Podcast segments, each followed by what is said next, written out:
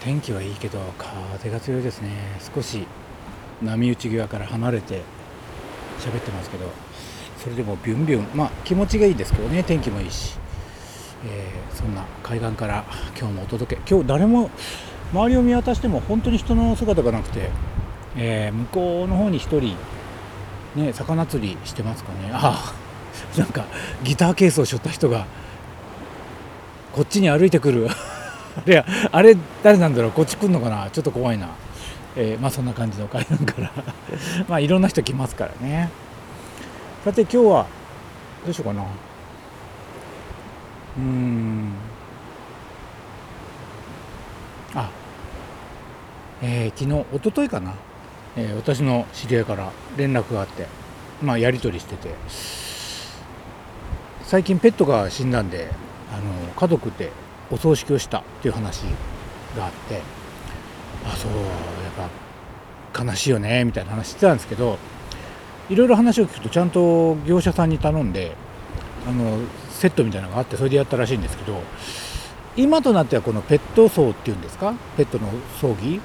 珍しくもうないんでしょ？あの結構その専門の業者さんなんかもありますしね。ただそれを何て言うんだろう。やっぱちょっとええ、っていう人もやっぱいるでしょうしその気持ちも分からなくはないんですけど私どっちかっていうとそういう話を聞くとあそれはちゃんとしてあげてよかったねって意外とそういう方なんですよ。あのというのも今までの中で一度だけただもうね私30代の頃なんですけど30代の頃に一回そのペット葬ペットの葬儀なるものに参列した経験があってその経験がねやっぱりすごくうんあの興味深いというかいろいろ考えさせられたんですねそこから割合こうそういうことに関して割合こう同情的というか、えー、入り込んでこっちもちょっと悲しいぐらいの感じになるようになりましたねそこら辺の話をじゃあ、えー、しましょうかね。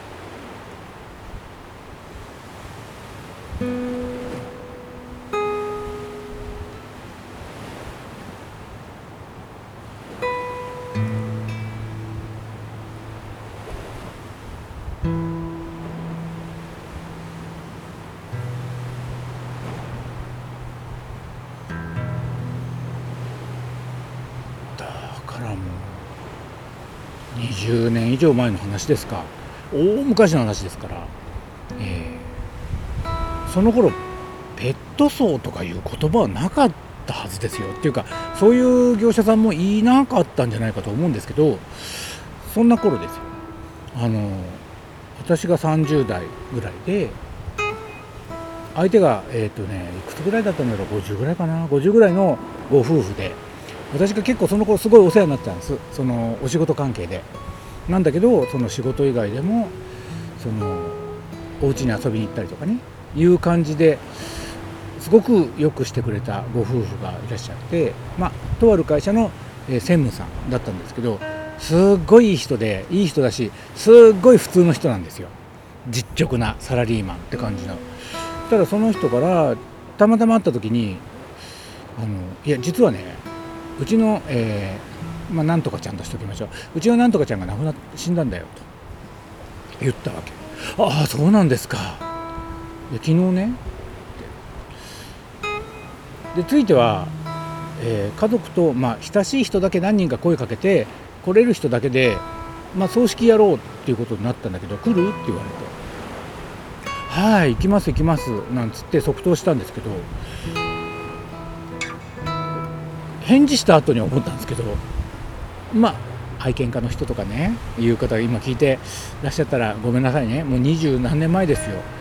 えー、何それって思ったわけ。いや思うでしょだって。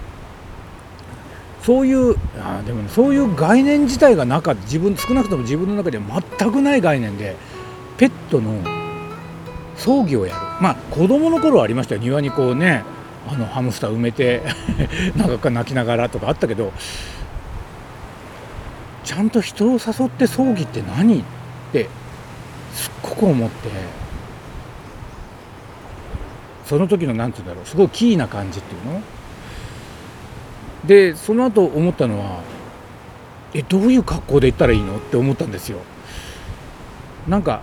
いわゆるこう喪服黒で黒のネクタイでみたいながっちりした格好で行った方がいいのか。いやいやいやいやでもどういう形式でやるか分かんないけどそのどっかどっかにねこのワンちゃんを埋めてみんなでこう手を合わせるぐらいだったらあんまりちゃんとした学校だったら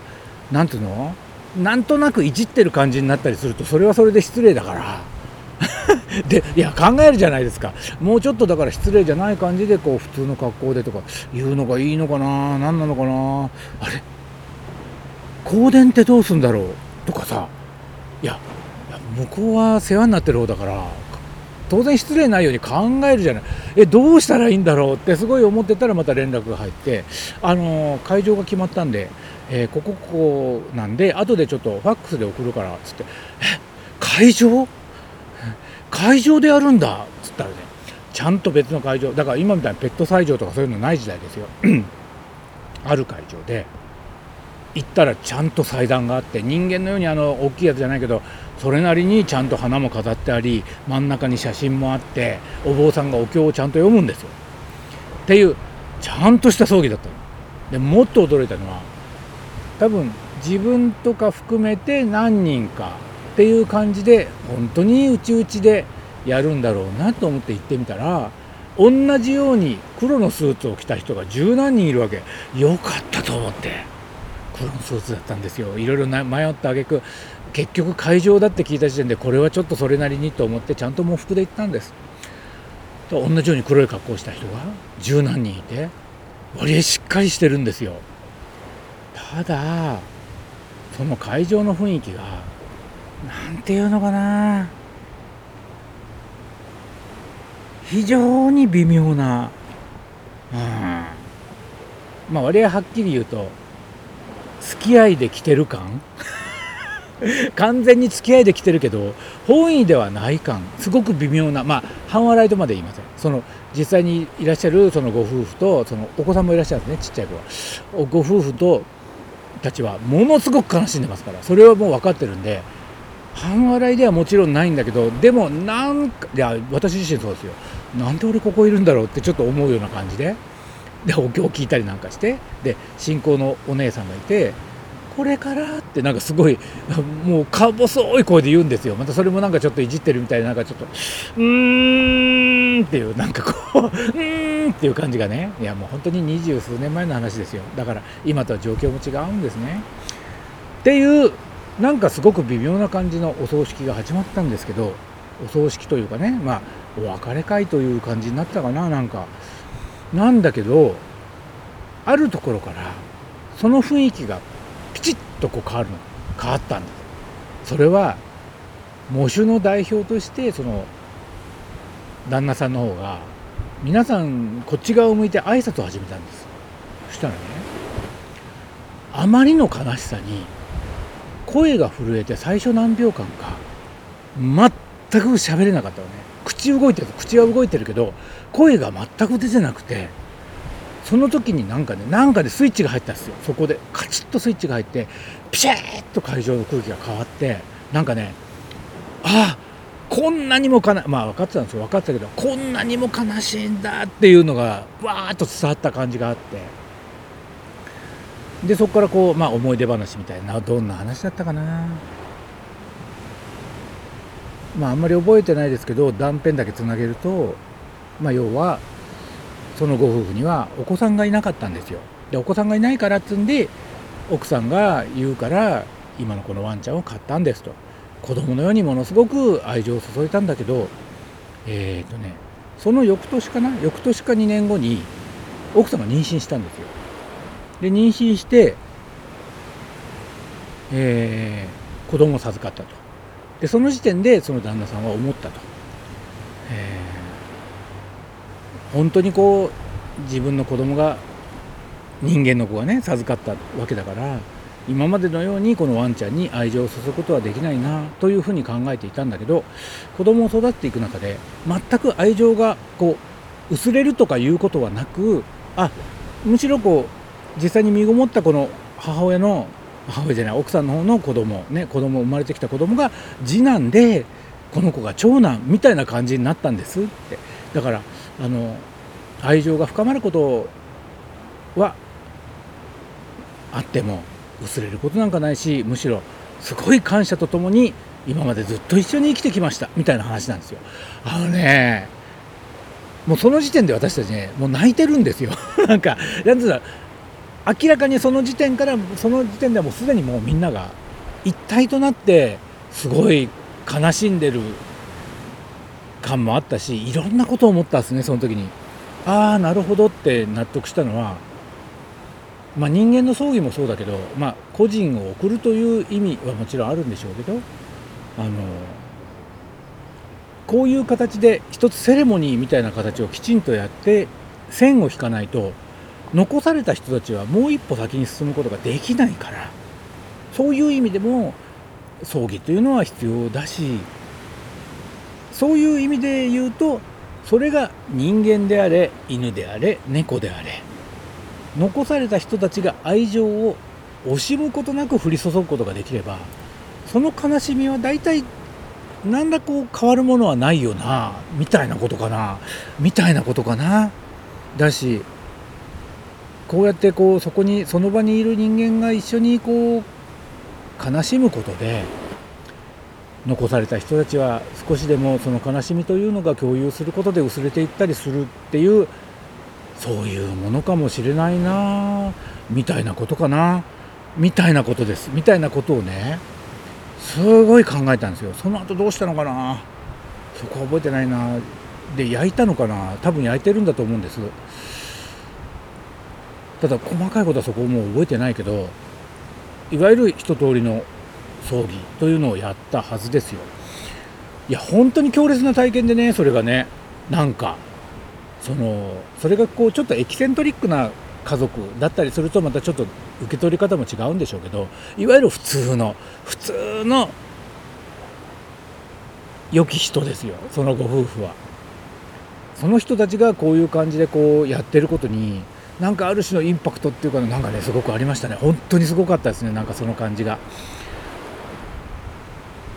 うん。だからそれだから今回みたいにねその誰がな犬が亡くなったとかいう話を聞いてもやっぱすごく悲しい感情になったりするんですね。だから不思議なもんではあるけど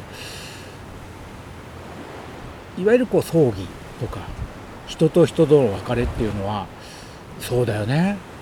結局受け手側がどれぐらい愛情を降り注げるかっていうねあのことによってそれが相手が何だって何なら物だって同じように悲しむことはできるよねっていうそこを笑うことは誰もできないよねっていうことをねすごい勉強させてもらったような気がしますね。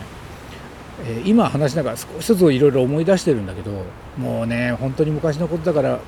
思い出さないことも多いけどあの一つ思い出したのはそこにペットの葬儀をするスタッフの人っていうのがねいました。だからあの時点ではもうすでにそういう形が出来上がりつつあったんでしょうね。だけどですよ。私にはもう空前絶後全く聞いたことがない全く新しい概念のペット層っていうのに参列したっていうのはそうね。まあでも意外とね生き続けていかなきゃいけない残された人ののためにもそういうもんっていうのはあった方がいいんだろうなっていうことをすごく思ったっていうのが一番勉強になったかな。まあ、なんかちょっとね若干新規臭い感じの話になりましたけどでもうん逆にそうやって悲しむことができる対象があるっていうことは考えるうちは幸せかもしれないねうんなんかあまたいろいろ考えちゃいますね。帰ろう、えー、そんなわけで今日はねここまで。また次回。